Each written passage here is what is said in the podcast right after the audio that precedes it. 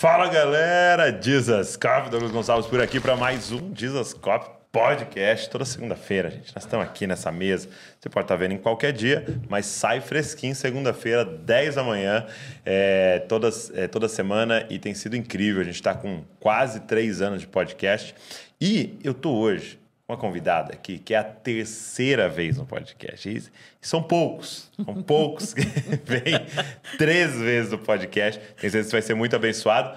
É, só te fazer um pedido antes da gente começar. Você só aperta no like, que é no gostei no vídeo, porque aí é, o YouTube divulga muito mais. Então, já no começo, você vai gostar, fica tranquilo, entendeu? Não vai ser hipocrisia, você vai gostar. A, clica aí e a gente vai divulgar mais ainda esse vídeo. Vamos embora? Podcast de hoje?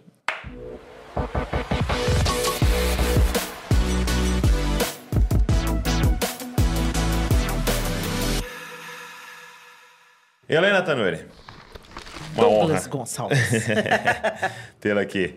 Terceira vez. Você, fez, você participou aqui, né? Aí participou lá na, na conferência, conferência, naquela mesa, né? Naquela mesa. Aquela mesa abençoada, que deu o que falar. Sim.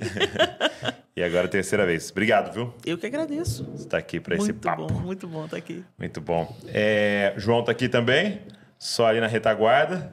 Sempre. só de uma informação a gente já saca ali. Obrigado, João, você está aqui. E eu queria começar te perguntando algo que você é, comentou comigo no, no almoço. E eu queria a gente começar falando disso. É, você falou que não é fácil a vida do, do ministério, uhum. né? que tem as suas dores, as suas dificuldades, né? E a gente estava uhum. conversando sobre isso, né? Que a gente obedecer ao Senhor, mas é, aquilo que vem junto, né? Sim. Com, com essa obediência. Para você, quais são os maiores desafios, assim, hoje, do ministério? Bem, a ausência de casa me, me custa muito, hum. né? Apesar das pessoas imaginarem que eu, eu me ausento sempre, nunca, não, não é assim. É sempre assim, toda semana, é constante, toda semana praticamente eu viajo. Mas durante um a semana. mais curto, né? é. né? Mas toda semana. Mas quando eu tenho que fazer as viagens internacionais, por exemplo, aí me demanda mais tempo de ausência, né? Então a gente, a gente vai envelhecendo também, né, Douglas? Então a gente não tem mais o mesmo pique e a gente fica apegado à nossa casa, assim. A gente quer o nosso banheiro, a nossa cama, o nosso jeito, o nosso cheiro. então, uma, uma, das coisas que pega é ficar muito tempo fora de casa, se isso for necessário.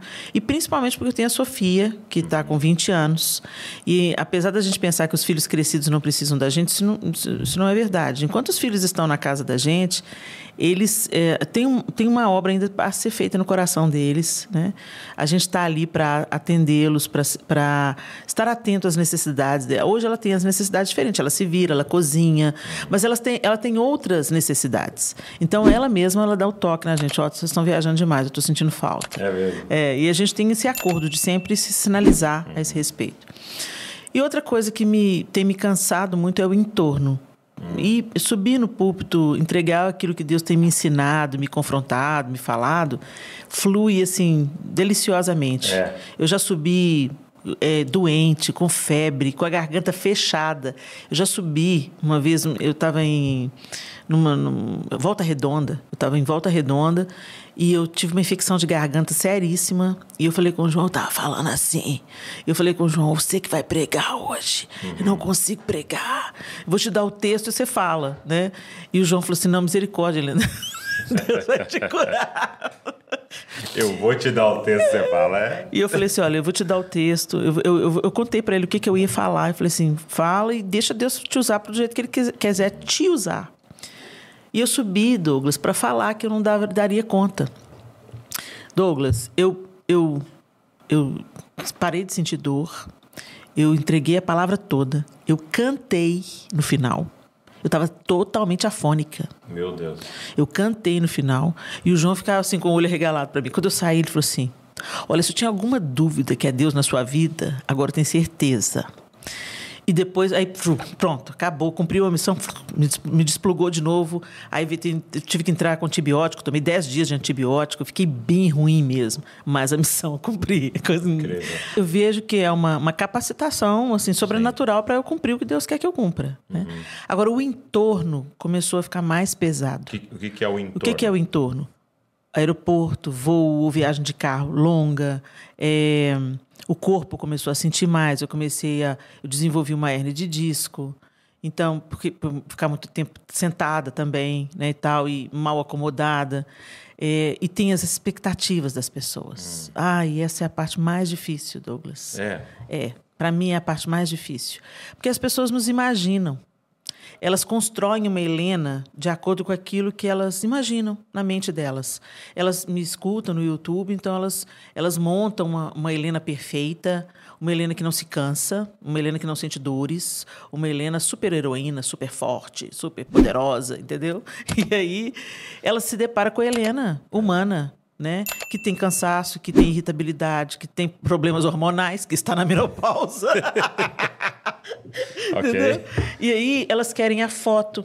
Elas observam como eu estou vestida, se eu não estou num dia muito bom. Ah, tira uma foto comigo.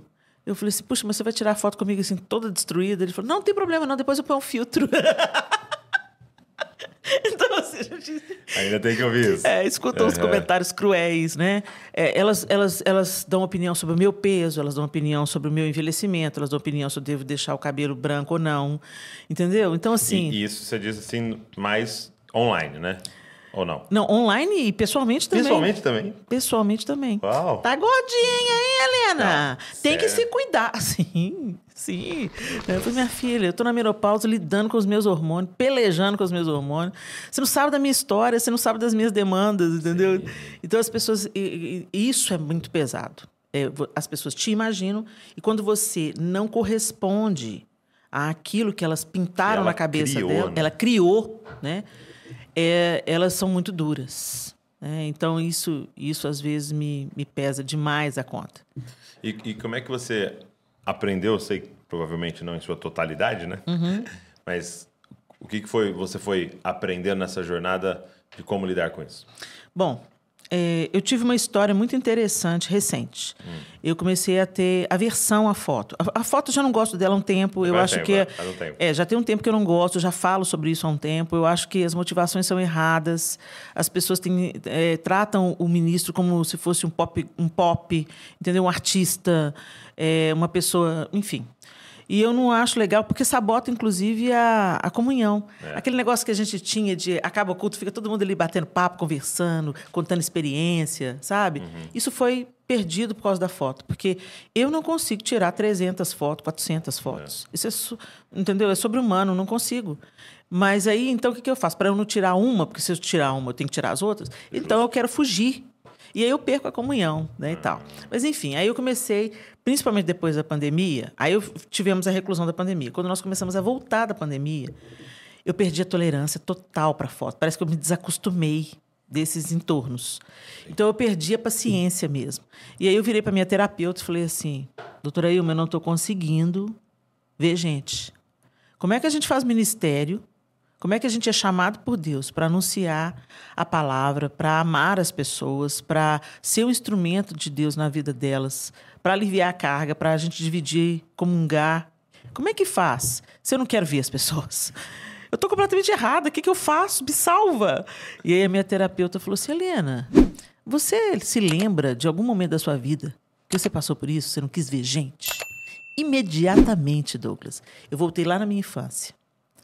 Eu me lembro, eu me vi imediatamente, quando ela me fez essa pergunta, eu me vi debaixo da cama, na primeira casa que nós moramos, onde eu nasci. Eu devia ter entre os três anos e quatro anos de idade. Eu estava metida debaixo da cama e a minha mãe insistindo para eu sair debaixo da cama para ver a visita que chegou. E eu não queria sair, eu estava apavorada. E a minha mãe, sai daí, Leninha, sai, vem aqui, conversa com fulano. Eu não quero, não quero, eu estava apavorada. Aí a, a minha terapeuta diz assim: essa casa não foi a casa que você morava quando começaram os abusos? Eu falei assim, era. E esse período? Eu falei assim, é. Foi mais ou menos nesse mesmo período que os abusos começaram. Ela falou assim, Helena, você está reeditando o abuso.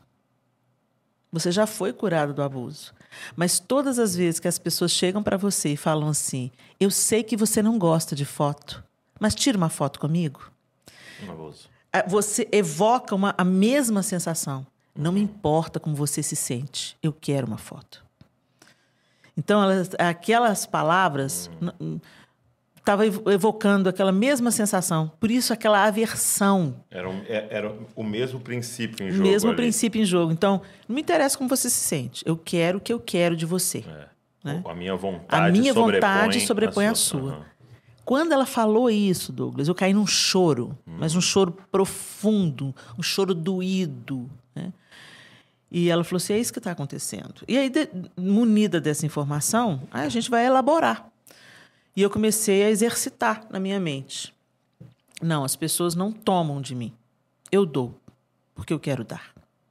Como Jesus deu a sua vida, ele deu a sua vida voluntariamente e ele me chama a negar a mim mesma. Então, Senhor, me capacita. Ninguém vai me, me roubar nada. Ninguém vai me abusar, porque eu não permito que me abusem. Antes que me abusem, eu voluntariamente vou ceder a foto. Passei a gostar de foto? Não. Acho que nunca vou gostar, sim, nunca sim. vou me acostumar. Mas eu fico trabalhando na minha mente. Quando a pessoa vem, entendeu? Quando a pessoa vem, pede uma foto, a não ser que ela seja grosseira. Sim. Né? Quando ela vem e fala assim, Helena, eu queria tanto tirar uma foto. Você tira uma foto comigo? Tiro a foto com você. Se ela fala assim, eu sei que você não gosta, eu falo, não fale isso. Não fale isso. Se você sabe que eu não gosto, então por que, que você está vindo tirar? Não fale isso. Fale assim: eu quero tirar uma foto com você. Para mim é mais fácil de lidar. Eu estou falando isso uhum. para as pessoas. É, você está falando? É, estou falando. Para mim é mais fácil de lidar você me pedir uma foto do que falar do que você me dizer. Eu não sei, eu sei que você não gosta, mas eu quero a foto assim mesmo. Uhum. Ela tá bom. Tá bom. Tem gente que fala assim: ah, não precisa não, só um abraço tá bom. então eu tô assim, né? Eu acho que eu ainda estou no processo, né? E eu tenho pedido, Senhor, me fortalece, me abençoa. E sempre, Douglas, que eu tenho oportunidade de ensinar, eu ensino. É. Eu falo com as pessoas: olha, gente, vocês não precisam da minha foto. Vamos ter comunhão. A foto, ela pode rolar de um jeito espontâneo, sim, entendeu? Sim. É, não, não, não espere isso de mim. Né? É muita coisa para minha cabeça, gente. Não dou conta de tirar foto com 300 pessoas, com 100 pessoas, não dou conta. Né? É, e o que eu tenho percebido, assim, na minha própria vida e, e pessoal que eu convivo, né, é, que está exposto, né, é, a gente não tem noção de qual mal faz para a pessoa, no sentido também de. É, porque a pessoa está falando assim: ah, eu quero tirar uma foto com você porque eu quero guardar o encontro que eu tive com alguém muito especial. Uhum. Uhum. E como isso vai fazendo mal para a pessoa, né? E como o diabo pode usar isso, Sim. né? Uhum. Para começar a inflamar o seu orgulho e de verdade você começar a acreditar que você é mais especial Não, e é, do que. E é uma, uma pedrada que atinge dois, porque ao mesmo tempo que eu me envaideço uhum. e começo a acreditar erroneamente que, uau, Deus está usando a minha vida, uhum. né?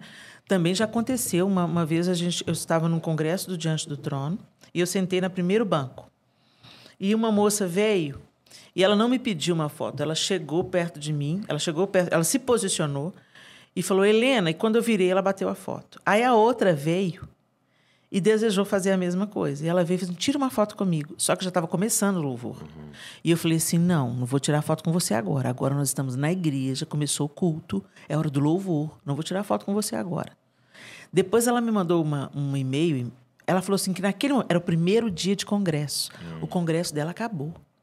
Ela não recebeu nada do que ela queria. Ela me odiou. Ela me disse uma, uma série de impropérios e desaforos porque eu não correspondi à expectativa e não tirei a foto. Eu não fui grosseira com ela. Eu falei só com ela, mas eu fui firme. Falei assim: o louvor já começou. Agora não é hora de tirar a foto, tá bom? Mas isso para ela foi o fim. Uhum. Ela foi embora. Ela não quis mais assistir o congresso por causa de uma foto. Entendeu? Então, realmente, a gente tá, precisa de ensinar sobre isso, as pessoas precisam de pesar as suas motivações. Uhum. Né? Ah, mas é porque eu te amo, Helena. Eu sempre dou esse exemplo. Ah, você me ama? E se eu cair no pecado escandaloso? Você vai apagar a minha foto do seu Facebook. Você não vai querer ter a foto com a leprosa da Helena. Entendeu? Então, assim, esse amor não é tudo isso que parece ser, não. Né? Então as pessoas elas se utilizam muito uma da outra. Eu quero para ganhar like, ou até elas acreditam. Não, eu vou tirar uma foto com a Helena porque eu amo a Helena, porque a Helena abençoou minha vida. Gente, eu sou só a ferramenta, eu sou Sim. só o jumentinho. O Senhor faz a, a obra, Ele convence. A palavra dele entra pelo poder do Espírito. Né? É, eu não tenho mérito nisso. A graça e a misericórdia de Deus é que me, me levou a isso. E eu sou uma privilegiada de ser um vaso de barro para que o poder, né, a excelência do poder seja totalmente de Deus. E a gente, como igreja, a gente já tinha entendido isso, Douglas, sabe? Quando a gente vai nos Estados Unidos, a gente vê uma outra realidade. Tem os ministros ali, eles estão ministrando, quando acaba, fica todo mundo junto. Uhum. Não tem, sabe, essa, essa histeria que tem aqui no Brasil, né? Principalmente quando está envolvido com arte também. Você pensa, eu, eu, eu, eu, sou uma pregadora, uma evangelista, e aí as pessoas têm essa expectativa comigo. Você imagina os cantores, os músicos, os artistas, de fato, né? uhum. né? Aí, então, que vem essa, essa loucura total. E a gente já viu coisas muito inadequadas com amigos, né? É, músicos, é, é, é, um comportamento inadequado de toque, Sim. de histeria, de tudo. Então, isso tem que mudar no nosso Isso meio. tem que mudar porque é uma das ferramentas de Satanás para derrubar um ministro. Exatamente. Então, você está falando assim, eu sou muito abençoado por esse homem, por essa mulher e pela música tal. Não faça isso porque isso pode ser uma das coisas que vai derrubar, derrubar essa pessoa. Exatamente. Né? Exatamente. Porque se ela acreditar que ela é mais especial do que os outros e não Sim. uma parte do corpo de Cristo que tem um dom e está lá exercendo, e glória a Deus por, glória isso, a Deus por mas isso. que você tem outro e você precisa exercer ele. Yes. Os, os mais honrados são os que não aparecem. Não aparecem, exatamente. É, eu, vi, eu, vi, uma vez alguém falando assim, que ele pregava, tá? Tipo assim, então eu sou parecido com um braço, né? Aí alguém chega e fala, meu Deus, que braço bonito, tal, você tá malhando, né? Ele falou assim, mas ninguém nunca chega e fala, meu, que, que baço, que, que estômago que bem cuidado. Que Uau, rim que é rim. Entendeu? Só que, na verdade... Que, que mantém mata. a gente vivo. Né? E aí ele falou, e dá para amputar um braço. Dá para amputar um braço. dá para viver sem o braço. Né? Agora não dá para tirar os órgãos vitais. E agora você estava falando, eu lembrei uma vez é, que o Francis Chan compartilhou que ele estava pregando e foi pregar numa conferência, né? E aí, ele é um cara, assim, muito simples, assim, né? Ele pregando, você percebe ele muito simples no sentido de falar simples, né? E aí ele foi com a esposa dele, tal, nessa conferência, e ele ia pregar sobre a presença de Deus, né? E aí, ele começou a falar palavras difíceis. Palavras difíceis e tal, né? aí terminou, entrou no carro para ir embora, a esposa dele falou, o que aconteceu? Né? Por que, que você tentou soar inteligente e tal? Uhum. Aí ele falou: Você não viu quem tava lá? Primeira fileira tava o John MacArthur. Ai, meu Deus do céu. John MacArthur sentado na primeira fileira. John MacArthur é um dos maiores Sim. teólogos assim dos Estados Unidos, reformado e uhum. tal.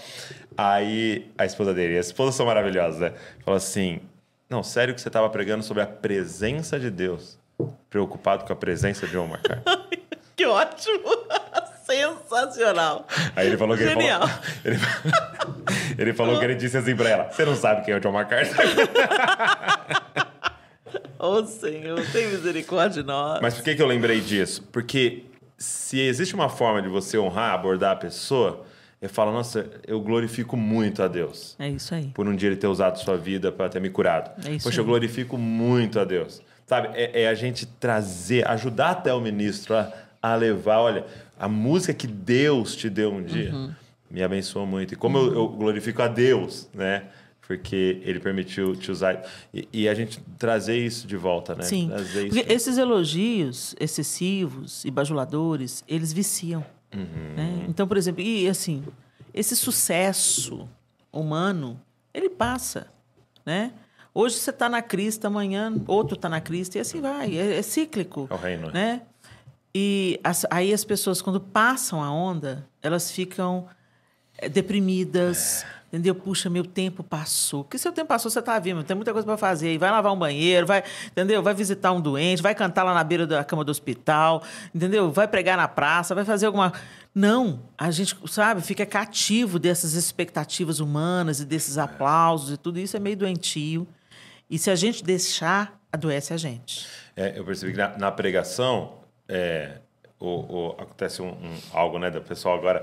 Antes era, eu lembro da época do meu pai, assim, das congressos da Assembleia de Deus, era o aleluia, glória a Deus, é aquela Sim. reação na pregação, Sim. né? Hoje é mais um uau, yeah.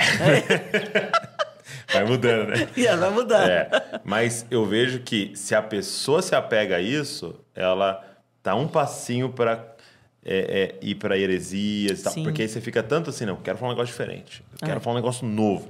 Eu quero falar um negócio que ninguém nunca ouviu na vida. E aí a gente começa a falar bobeira, né? Começa a falar bobeira. É. Ah, igual os, os, vícios que os ministros né, é, é, começam a ver que funciona de uma certa forma e aí começa a praticar, né? Uhum. É, então, olhe para quem está do seu lado. Se virou um vício. Virou um vício. A pessoa tem, um, tem uma fenda, assim, uma falta, ela tem que suprir com alguma coisa. É, diga para a pessoa que está do seu lado. E a gente começa a repetir as coisas. O líder de louvor, muitas vezes, é uma, é uma tentação reincidente. Né? Joga a mão para o alto, tira uhum. o pé do chão. Você não está dirigindo, você não está entretendo uma plateia. É. Entendeu? Você está adorando a Deus e a expectativa é que as pessoas olhando para você, elas se inspirem a ir pelo mesmo caminho que você está indo. Né? E eu, eu, sinto falta na, na Lagoinha, quando nós começamos com louvor congregacional, o Diante do Trono, né? por exemplo, a base do Diante do Trono, a, o pessoal da, da, da, da, base mesmo, bateria, baixo, violão e o vocal. É, era o Shekinah, que era um outro hum. grupo. Então foi a junção do Shekinah e do El Chamar. Aí explodiu e, e deu. Né? deu Diante do Trono. Shekinah. Shekinah e El Chamar, a presença misturou. Meu Deus! Mas enfim, a gente cantava no banco. É mesmo? Era no banco. Eu ficava no primeiro banco, de costas para o povo. Uau, né? Verdade. E o líder de louvor era um pastor.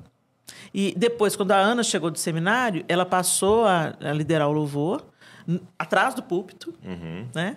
E o vocal, todo mundo no primeiro banco. Olha então a gente cantava do primeiro banco. Depois é que aconteceu o negócio da gente ir para a plataforma e tal.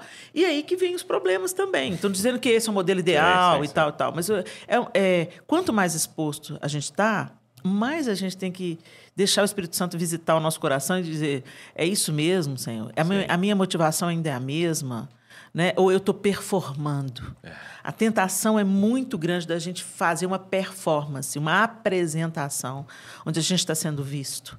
E, na verdade, é o Senhor que tem que ser visto, Ele que tem que ser percebido, Ele que tem que ser adorado. E isso é muito sutil nas nossas igrejas contemporâneas, entendeu?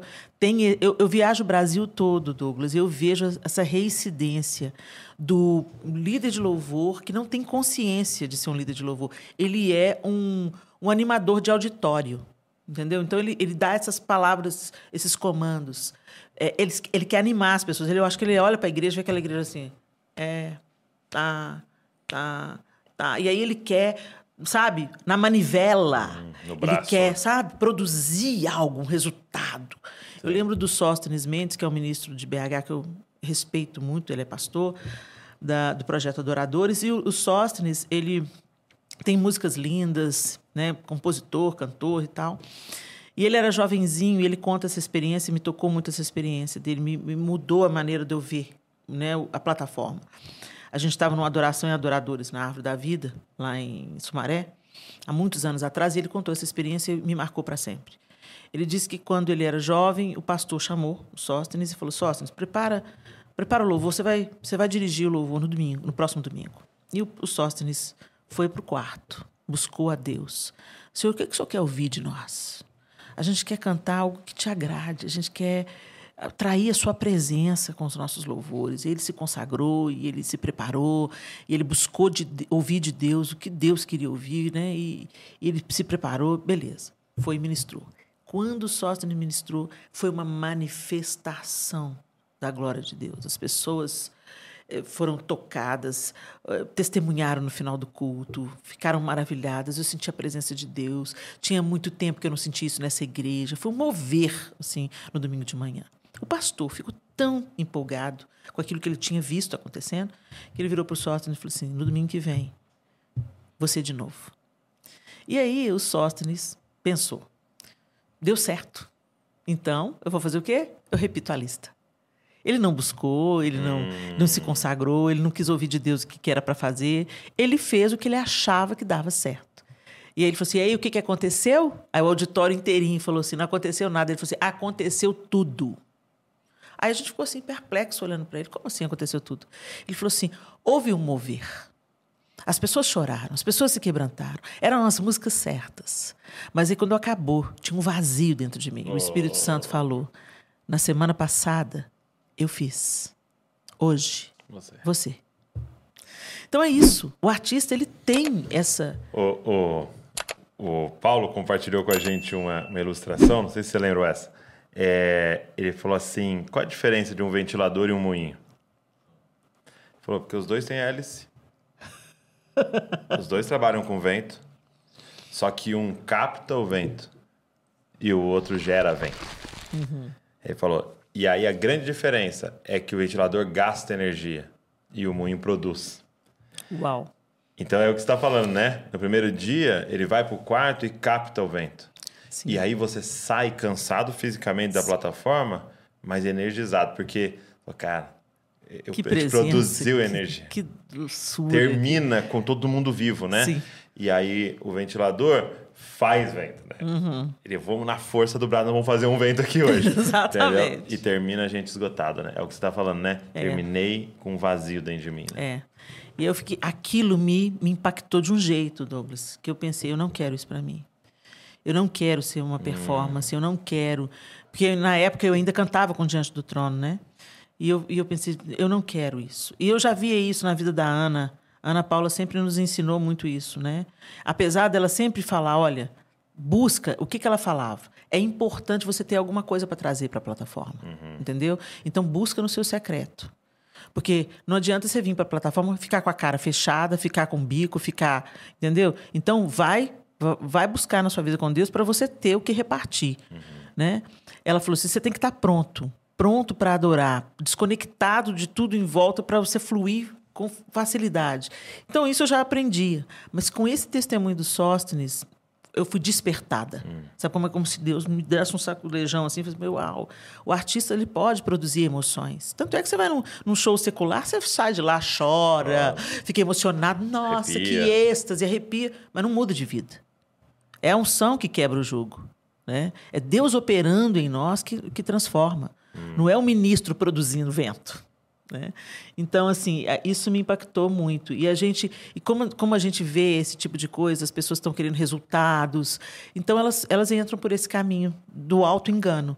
E elas começam a produzir vento, usando o seu exemplo. Uhum. Literalmente, elas fazem acontecer um movimento que não santifica ninguém, que não muda a vida de e tá ninguém. todo mundo esgotado tá no final. todo mundo esgotado no final. Eu já fui assim, em conferência que você ouve depois que um monte de gente saiu da igreja, que um monte de gente está machucada, que um monte de gente está...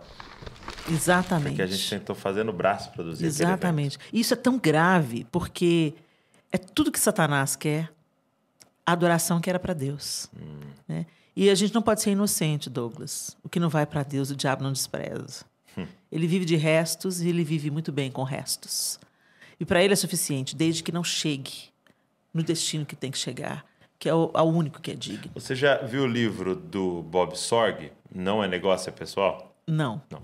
Ele conta uma ilustração, é, é, ele está falando sobre amigos do noivo, né? Uhum. Nós somos os amigos do noivo. Tá? E aí ele dá esse exemplo. Ele fala assim: imagina que o noivo né, leve a noiva para um jantar, né? E aí o noivo vai com a noiva, ele vai num restaurante tal. Por quê? Porque ele está cativando ela, ele está ganhando ela, né? E aí ele fala assim, e aí para é, compor aquela noite romântica, ele contrata um violinista. Uhum. Para vir tocar, para que ele possa ser ainda mais romântico com ela e Sim. ela ter ainda mais olhos para ele. E esse violinista começa a tocar. E a noiva começa a se impressionar com a habilidade desse violinista. Uhum. E esse violinista começa a trocar olhares com a noiva. Ixi, é. E de repente a noiva não está mais olhando para o noivo, mas está mais olhando para o violinista e seu dom uhum. do que para o próprio noivo. Uhum. E aquilo, aquilo fez uma figura para mim Sim. tão forte, de tipo, e, e, e, violinista, mas você vai pensar né, no grupo de louvor, mas é tão fácil também o pregador, é tão fácil qualquer um fazer Sim. isso. Sim. né? De repente a noiva tá apaixonada por você Sim. e quer uma foto com você. Ai, é terrível. Não, eu, eu, uma das piores coisas que me aconteceu, além das fotos, foi uma, uma vez eu acabei de, de ministrar, uma mulher chegou para mim e falou assim: Helena, eu não consegui tirar os olhos do seu colar. Ai, Douglas. Eu falei, eu, porque eu amo os colarzão, né? Sim, sim. Eu amo os colarzão. Agora eu já entendi. Na pregação, não posso usar colarzão entendeu? Na pregação, não posso usar. Nada que disse. Eu me lembro assim, eu, eu, recebi um conselho de mestre, assim. O Sérgio Gomes foi o regente do Diante do Trono por, por muitos anos. Todo o tempo que eu e João Lúcio estivemos no Diante do Trono, ele foi o regente. E o Sérgio, além de ser o regente da orquestra, ele também foi um professor para a gente, já nos conhecíamos desde o El Chamar. Na primeira pregação, na, na primeira não, teve uma, da, uma das pregações que eu fiz no Diante do Trono, que foi a arte na adoração, que foi uma, uma, uma pregação muito dinâmica. Eu levei malas para o púlpito e foi muito dinâmico. E as pessoas é, comentaram muito. Eu lembro que na época foi trend top da Twitter, né? Não sei o que, uhum. que, era. Twitter. Enfim, deu um negócio assim, o pessoal ficou muito empolgado com a mensagem e tal. Ela teve uma, uma visibilidade muito boa. Aí, quando acabou tudo, o Sérgio virou. E todo mundo me elogiando, né? Helena, que mensagem. Foi muito legal. Puxa, que legal. A gente se envolveu. Eu fiquei feliz, né? É a melhor do Congresso. Aí ele me chamou na sala dele no dia seguinte. Eu, eu, trabalhava na empresa diante do trono, né? E ele também era presidente da empresa. Ele me chamou e disse: Helena, quero te dizer uma coisa. Você é uma comunicadora. Aí eu já, né? Achei, achei legal receber aquele elogio do chefe. Você é uma comunicadora. Esse é o seu problema. Hum. Toma muito cuidado para o seu dom não engolir a mensagem. Você tem que vigiar. Porque, como você é uma comunicadora, você vai comunicar. Mas o seu dom não pode se sobrepor à mensagem que você está carregando. Meu Deus. Uau! Que Aquilo conselho. foi um conselho de ouro, de Douglas. Ouro. Quando eu vejo assim que as pessoas estão rindo muito na minha pregação, aí eu já Menos. Helena, você tá indo, entendeu? Você não é animadora de auditório, você não, é não é animadora. Stand-up né? comedy. Você não é stand-up comedy. não tem nada contra. Sim, sim. Reserva um lugar para isso, uhum. né? Mas é, eu Naquele sei que... Naquele momento é, é, a mensagem. Exatamente. Eu sei que o humor, ele cumpre uma função, uhum, né? Uhum. Por exemplo, a gente vê o Cláudio Duarte. Que coisa linda, como Deus usa o Cláudio Duarte. Sim. E na, na pregação, leveza. né? Você percebe que tem um, um, tempo da pessoa consegue ficar concentrada. Yes. Então, se, se ela dá uma risadinha ali de 30 segundos, ela dá volta. Dá aquela relaxada é, e volta, exatamente. Mais, então, mais 10 minutos ali. Usado em doses homeopáticas no, no momento certo, né? E, e realmente controlando isso para não deixar o que é mais importante ficar em segundo plano. Sim. É esse que é o sentido da coisa. Você pode usar do humor, mas ele não pode se sobrepor à mensagem, né? E isso foi um conselho de ouro. Que conselho maravilhoso. Maravilhoso. E eu tenho procurado colocar ele em prática. Uhum. Eu peço ao Espírito Santo, me ajuda, me dá né, a, a, a porção aqui. E, e é isso. E, e uma, uma, coisa que eu tenho meditado ultimamente é, é um termo né, que está atrelado aos discípulos, né, aos primeiros discípulos, que é testemunha. E aí eu tenho falado para as pessoas, eu preciso transicionar de pregador para testemunha. testemunha. De professor para testemunha. Porque uhum eu consigo ensinar o que eu li, né? Explicar o que eu aprendi, Sim. mas testemunhar é o que eu vi. Exatamente. O que eu vi, o que a gente apalpou, né? Uhum. Então é, é isso. E a testemunha não precisa de um belo dom de comunicação. Ela uhum. precisa ter estado realmente. Exatamente. Experimentado ter realmente. Visto ter realmente, visto. né? Isso é um desafio. Agora você falando do, do, dos ministros de louvor, né? Usando os artifícios, Ai, né? Eu lembro que eu estava no acampamento. e aí o ministro de louvor falou assim, ó, tira o pé do chão, te louvarei. Eu falei, como que eu vou pular nessa música? Só se eu flutuar, né? Você vê que não faz sentido. Douglas, não faz sentido. Às vezes as coisas mais sem nexo. Mas é porque é cacuete, né? É, é cacuete. É, é cacuete. Pregadores têm, ministros de louvor têm cacuete. Gente, pelo amor de Deus, gente, perde o cacuete, Pensa pelo amor de Deus. Tá Pensa. Deixa Deus te dirigir. Te... Sai, do, sai do volante, deixa Deus te dirigir, porque Sim. a pessoa fica, sabe? Não, eu sei fazer, eu sei fazer. Esse é o problema, quando a gente acha que sabe fazer. Né? E aí vai no automático mesmo. Eu, eu me lembro as pessoas, estão tão automático que falam assim, é, como é que é? Ah, abre os seus olhos, fecha sua boca, abre os seus olhos. Elas invertem a ordem. É uma loucura. Não. E a gente tem que realmente prestar atenção, porque está tá todo mundo meio que no automático. É. Já vai repetindo as coisas. Eles veem o modelo, reproduz, hum. faz um coração para Deus, joga a mão para o alto, tira o pé do chão, já virou jargão. Entendeu? Não é um show, gente. Sim. Entendeu? É um momento onde a igreja se reúne, supondo que eles estão vindo cada um da sua casa sua com a vida. sua vida privada de devoção, e aí se reúne na congregação para juntos. Eu venho com o meu pouquinho, você vem com o seu pouquinho, você vem com a nossa, a nossa sede reunida traz a presença dele. né? A gente é saciado. E as pessoas saem entretidas, mas Deus não passou nem perto do culto. Aí é duro. E o diabo pegou, E, roubou. e essa questão do pulo e tal, né? Ele, ela tem esse lugar, ele tem esse lugar, né? Porque às vezes é uma explosão de alegria, Sim. né? Uma gratidão. Mas é uma coisa legítima. é, e aí acontece, né? Acontece, é, maravilhoso. E, inclusive é maravilhoso porque acontece de um jeito que você não pode conter. É. Né? Agora, a manivela gospel tem que parar, gente. Para com a manivela gospel, tira o pé do chão. Se o povo estiver alegre, eles vão, Vão tirar, tirar o pé do chão. Não tem jeito da gente ficar parado diante do Senhor, né? Quando a gente é inundado da alegria do Espírito Santo, tem jeito. A gente vai pular mesmo. É, mas às vezes tem que ser o joelho no chão e às vezes tem que, né? Exatamente. É, você citou aí na sua fala é, a sua terapeuta, né? Você, Uhum. você fazendo terapia. Quando é que você chegou a essa conclusão? É, quanto tempo faz você faz e quando é que você chegou a essa conclusão e por quê? Bom, que você deveria fazer? Sim, eu, eu sempre acreditei na terapia, nunca demonizei o terapeuta, não. Eu acho que o único cuidado que eu tenho é procurar um terapeuta que não vai ah, se incomodar com aquilo que eu acredito. Então, eu, eu, eu sempre sou a favor. Vai fa- fazer terapia? Faça terapia com um terapeuta cristão e que, de preferência, seja indicado por alguém que já teve alguma experiência com ele. Então, eu não, não, não achei essa pessoa aleatoriamente, mas conheci a doutora Ilma Cunha. Eu conheci a doutora Ilma Cunha na estrada, né? É, pela Dev Tyrus, a Dev Tyrus nos apresentou. Eu vi que era uma mulher de muito conteúdo, comecei a ler os livros dela. Eu vi a linha terapêutica que ela seguia, gostei, né? E eu comecei a viver os meus conflitos, os meus problemas, né, e tal. E aí eu precisava de ajuda, né? E eu sabia que não passava apenas pela ajuda pastoral. Ela é maravilhosa.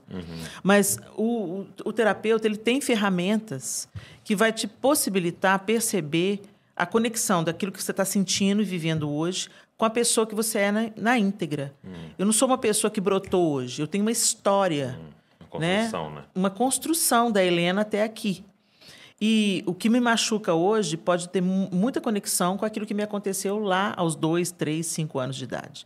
Então, quando você tem um terapeuta que te conecta, que te, te, te localiza na sua história, e você começa a entender os seus processos, as suas vivências, as suas dores, elaborar isso fica muito mais fácil. Né? Então, principalmente quando esse terapeuta é cheio do Espírito Santo.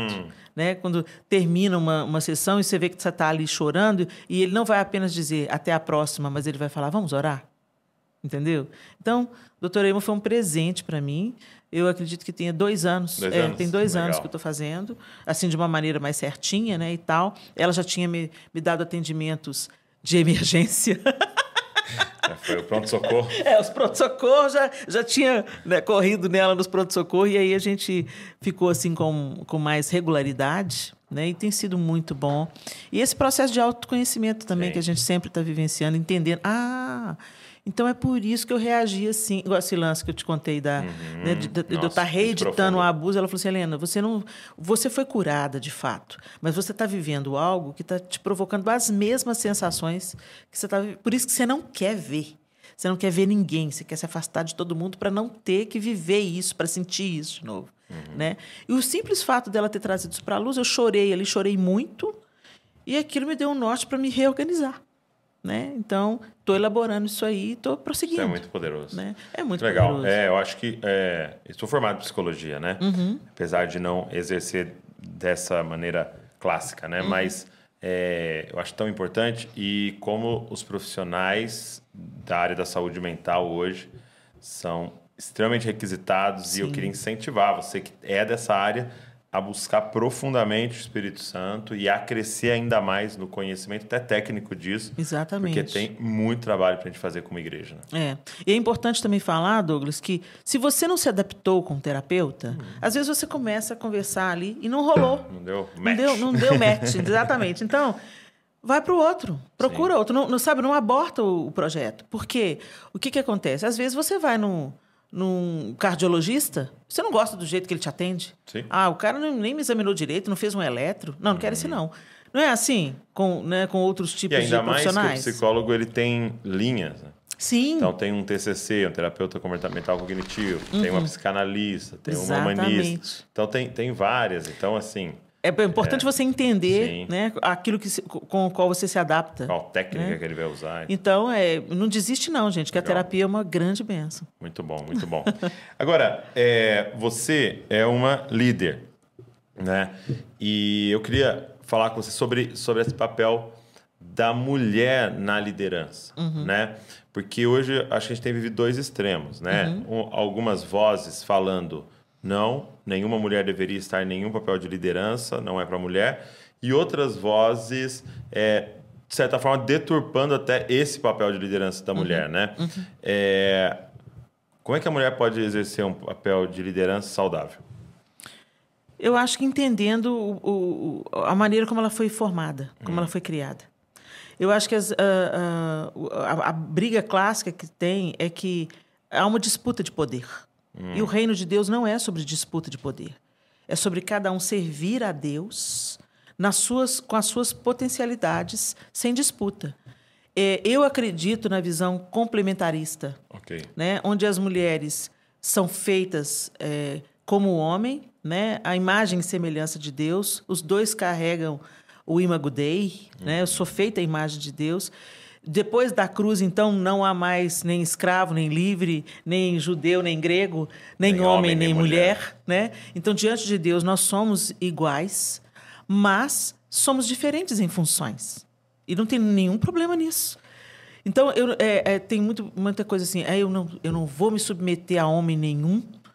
Dentro mesmo do, do complementarismo, tem a questão da, do complementarismo é, abrangente e do é, estreito. Estreito, é. É. Então, no, no, abrangente. Qual é a diferença? É, a diferença é que no abrangente, a mulher, ela. É, ela pode ser líder em qualquer ela esfera. Ela pode ser né? líder em qualquer esfera. E, na, e no. Não ela, não, ela não se submete, é na hierarquia de submissão. Tá. Então, no abrangente, ela não se submete. Uh, ela não, ela se submete a qual, ela tem que se submeter a toda a autoridade masculina. Tá. Ok?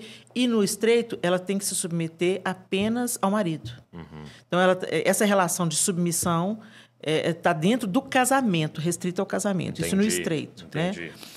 É, e tem o igualitarismo, que é a outra visão, que é homens e mulheres não são distintos em nada, homens e mulheres podem desempenhar exatamente as mesmas funções, porque a cruz derrubou qualquer problema de hierarquia. Se foi estabelecido isso por causa da queda, a cruz sanou isso, você pode, então, é, liderar uma igreja e tal, tal. Eu não, não sou adepta dessa linha. Uhum. Eu acho que tem, tem posições que é para o homem ocupar, uhum. entendeu? Não tem nenhum problema com isso porque eu acho que tem coisa que é o homem que aguenta. A gente estava até conversando sobre isso no, no almoço, almoço né?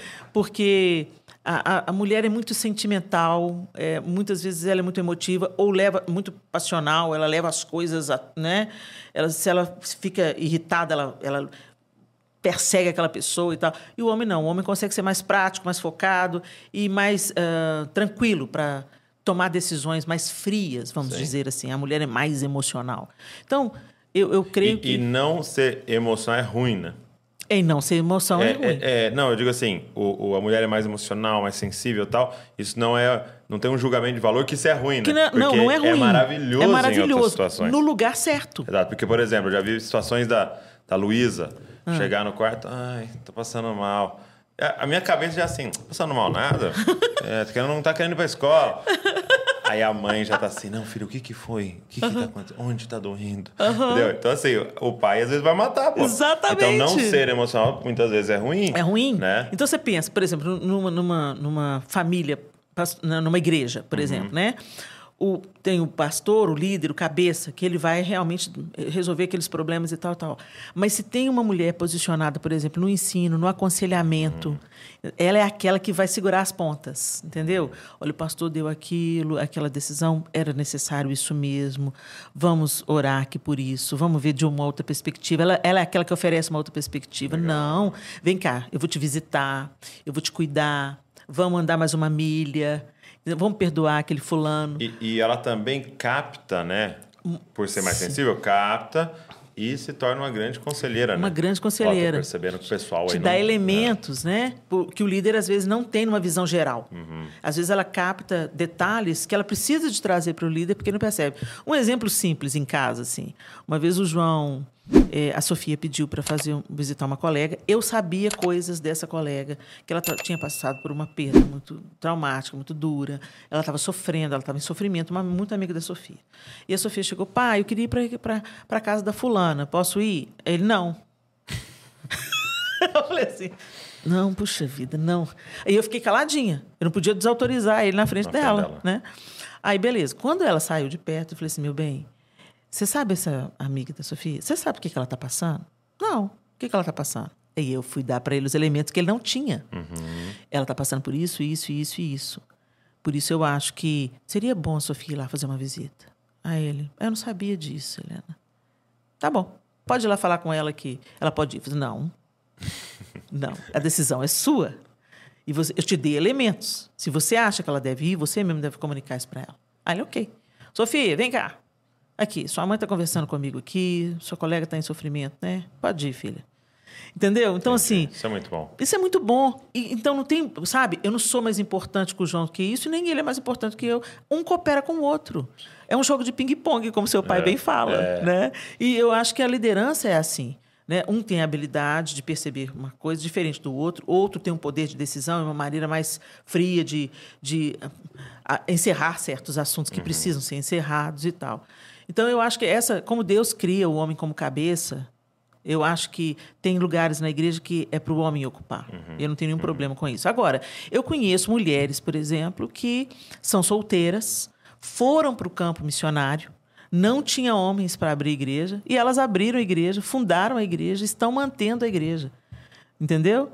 Não se casaram ainda e estão ali no campo mantendo a igreja. Como, como houve juíza, né? Sim, E fica claro lá, Deus levantou. Deus levantou. Porque não tinha um homem, ela vai cumprir no lugar. Né? Exatamente. Agora, é tão interessante, Douglas, que as pessoas acreditam que a, a, a Bíblia é machista, que a Bíblia que coloca esses, esses impedimentos, principalmente usam aqueles versículos de Paulo né, e tal, na, nas suas cartas a Timóteo e também a Coríntios, né? E aí pega esse versículo e mas tem não, não sabe os argumentos que tem para dizer que não era aquilo que Paulo estava querendo dizer. Então pega seco e fala assim: "Não, isso é para toda mulher. A mulher fica em silêncio". Entendeu? Gente, se a mulher fosse para ficar em silêncio, Deus já dá a palavra para gente. Nós não teríamos sido recebido o Espírito Santo para sermos testemunhas. Não existiriam tantas mulheres ativas no Novo Testamento, como o próprio Paulo cita, né? Febe, eh, t- Trifene Trifosa, pesso- mulheres que estavam ativamente trabalhando na igreja ali, né? Servindo o Senhor. E quando, e quando, por exemplo, você fala assim, ó, é, fulano estava ensinando na igreja, Uhum. né? O, e, vai, um homem estava lá ensinando na igreja. Quando você lê isso na Bíblia, Uhum. a nossa cabeça era de alguém com um microfone na frente de mil pessoas. E não era. Era alguém ao redor de uma mesa, comendo pão, e bebendo vinho e, Sim. e, e falando a palavra. Sim. Entendeu? Então, se você falar pra mim assim, não, mas agora nessa mesa, nenhuma mulher pode falar, hein? Não faz sentido. Uhum. Não faz assim. sentido. Agora, é tão interessante isso que Paulo, a, a- a gente pensa que Paulo aprisiona a mulher. De jeito nenhum. Porque o, o- o apóstolo Paulo fala assim: a mulher aprenda. Gente, as mulheres não podiam aprender. O, o cristianismo vem para libertar a mulher. É, tem uma, uma, uma linha teórica que diz que é, quando Paulo fala a mulher fica em silêncio, é porque, é, bom, tem algumas, algumas linhas, né? Uma, uma delas é que o apóstolo Paulo estava dizendo: para de tagarelice na hora da palavra. Entendeu? Faz sentido. Faz... Porque elas, uma, uma das minhas fala, porque elas elas estavam tão empolgadas por poder estar sentada com os homens, aprendendo de igual para igual, porque isso não existia. Vamos falar agora. né? No judaísmo isso não existia. Que ela estava toda hora interrompendo, fazendo pergunta. Por isso que o apóstolo Paulo falou assim: olha, você tem alguma dúvida? Vai perguntar para o seu marido em casa.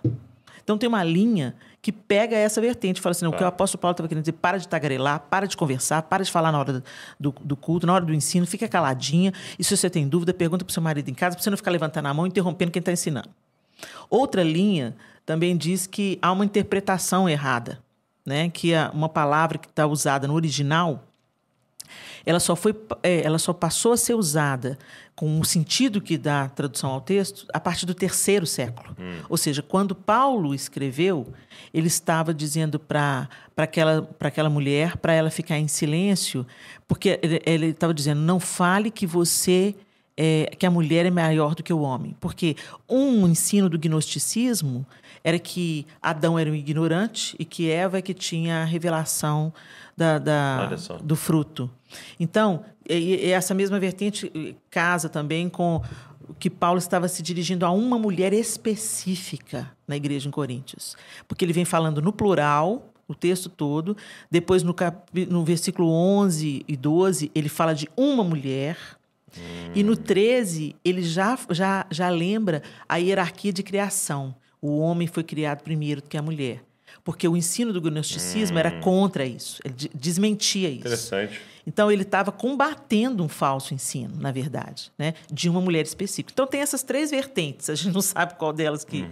que, mas elas, todas elas fazem muito sentido. Eu vi um, um argumento muito interessante dizendo que é, também poderia ser um incentivo aos homens crescerem na palavra, né? Uhum. Sabendo da sua posição também de liderança no lar também, né? Sim. Então, é um argumento muito interessante, porque é, naturalmente a mulher está mais presente na igreja. Sim. A mulher tem mais fé, uhum. a mulher tem mais fome, ela é a primeira a buscar ajuda. Se o cara não vai no médico, você imagina buscar o pastor para ajuda. Sim. Né? com dor em casa, você imagina falar do pecado dele. É, e ele fala assim: se não houvesse esse versículo, a igreja seria quase que totalmente feminina hoje. Uhum. Né? Mas era como se ele falasse assim: ó, eu não vou te explicar. Vai perguntar pro seu marido. Mas ele não sabe. Aí você manda ele Ele vai aqui. ter que aprender. Ele vai ter que né? aprender. Ele vai ter que vir aqui. Era como um esticar, né? Sim. Do, Era como um esticar. Exato, faz, faz todo sentido também. Uhum. Agora, é interessante que essa cultura. Eu sempre ficava uma pergunta na minha cabeça, Douglas. Por que, que as mulheres do Antigo Testamento elas são tão vigorosas, juízas, prostitutas que, a, a, que acolhem espias, fazem um trabalho de espionagem junto com eles, liber, salvam a vida da própria família. Né? Como é que uma mulher trama um plano para deitar com o próprio sogro, para não perder a linhagem? Como é que uma moabita sai da terra dela e ousadamente acompanha a sogra? Quer dizer, as mulheres eram muito protagonistas no, no Antigo Testamento, a gente vê elas todo o tempo participando ativamente do plano de Deus. Uhum. Eu ficava pensando, o que, que aconteceu com todo o, o Antigo Testamento, Uda, né? tantas outras Esther. mulheres, Esther, salvou uma nação inteira. O que, que aconteceu até o Novo Testamento, no contexto que Jesus nasceu, com as mulheres que não podiam falar em público, as mulheres não eram testemunhas confiáveis, as mulheres não podiam se dirigir a um outro homem se não era adultério, as mulheres não podiam mostrar o cabelo, não podiam falar porque a voz era considerada sensual. O que, que aconteceu do, no, nesses 400 anos de silêncio? O que, que aconteceu? né? O que, que aconteceu? A filosofia. Os filósofos gregos encerraram a mulher num cativeiro. Sócrates, Aristóteles, todos eles pensavam na mulher como de segunda categoria. As meninas gregas não podiam frequentar a escola, não tinham educação formal. Elas eram, elas aprendiam sobre cuidar da casa e fazer sexo. Ele, é, é, as frases de Platão e de Aristóteles são alarmantes, entendeu? As coisas que eles falavam. Que é, tem um pensador, acho que é Demóstenes o nome dele. Ele dizia: as mulheres são dois tipos, as cortesãs para nos dar prazer e as esposas para nos dar filhos legítimos e cuidar das questões do lar. Então esse pensamento que encerra a mulher no cativeiro era, era da cultura grega. Inclusive, se tinha o pensamento que se um homem que quisesse ser um erudito, um estudioso, ele tinha que fugir de mulheres, porque mulheres eram uma distração. Mas se ele se envolvesse com outro homem, isso era um incentivo para a sua intelectualidade. Uau. Isso tudo vem da cultura grega, que domina né, as outras culturas. Depois vem os romanos, não muito diferentes, uhum. que também tratavam a mulher. Os romanos podiam matar suas mulheres se elas adulterassem. Pela lei deles, eles podiam matar ela, ficava tudo bem. Eles podiam adulterar à vontade, mas as mulheres podiam ser mortas. Elas também tinham uma liberdade restrita.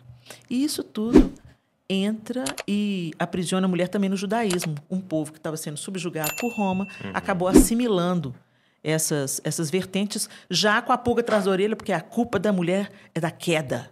Né? Mas não foi a religião que encerrou as mulheres nesse lugar, não. Que encerrou foi a filosofia. Meu Deus, isso é muito forte. E, e inclusive, eu estou muito feliz hoje aqui no nosso podcast de anunciar a Helena Tanuri como a professora do Na Mesa na mesa, Desascope na mesa, nossa plataforma de cursos, que a Ai, gente que faz chique. a seleção brasileira ali, entendeu?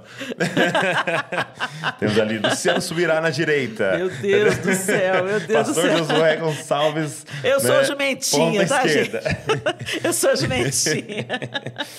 E a Helena Tanuri está compondo agora esse time de professoras, de professores, professoras, e eu pedi para ela é, nos dar um curso sobre aprenda sobre liderança feminina.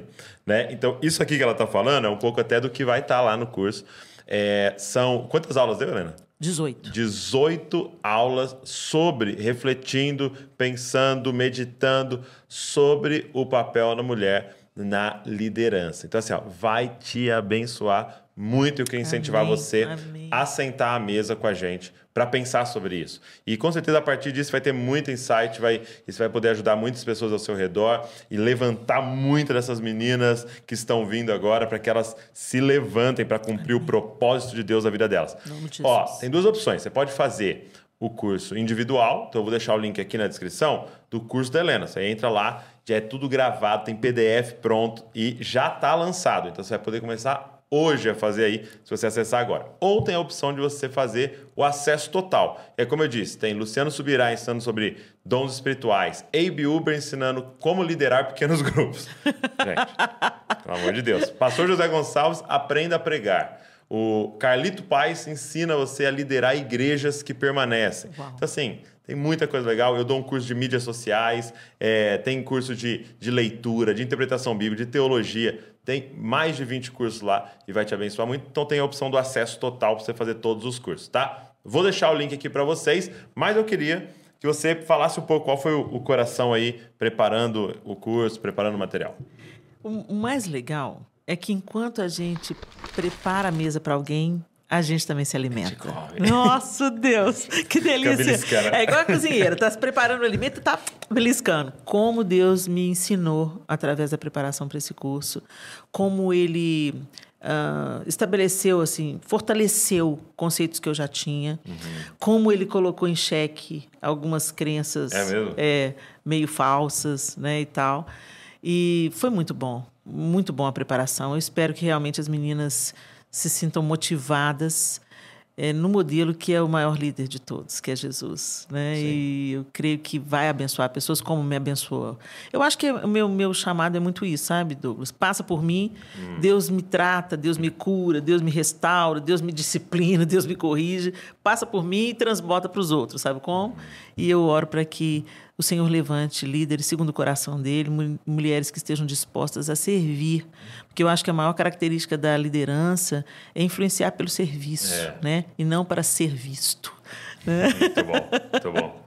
Então eu espero que, que realmente elas sejam abençoadas, é, como eu fui. Um dos tópicos que você é, abordou e, e, é tão importante para refletir foi a questão do feminismo, né? Sim. É, no seu, no seu tempo ali preparando isso, dando isso não só para o curso, eu sei que você já estava debruçada nisso.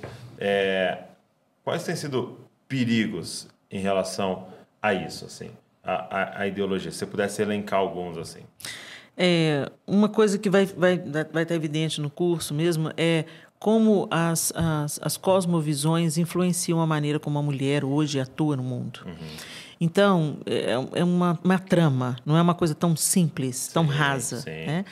E, em, mas, em suma, como o feminismo radical, o feminismo extremista, como, na verdade, ele está pensando que. ele está vendendo uma imagem de que nós estamos é, valorizando a mulher.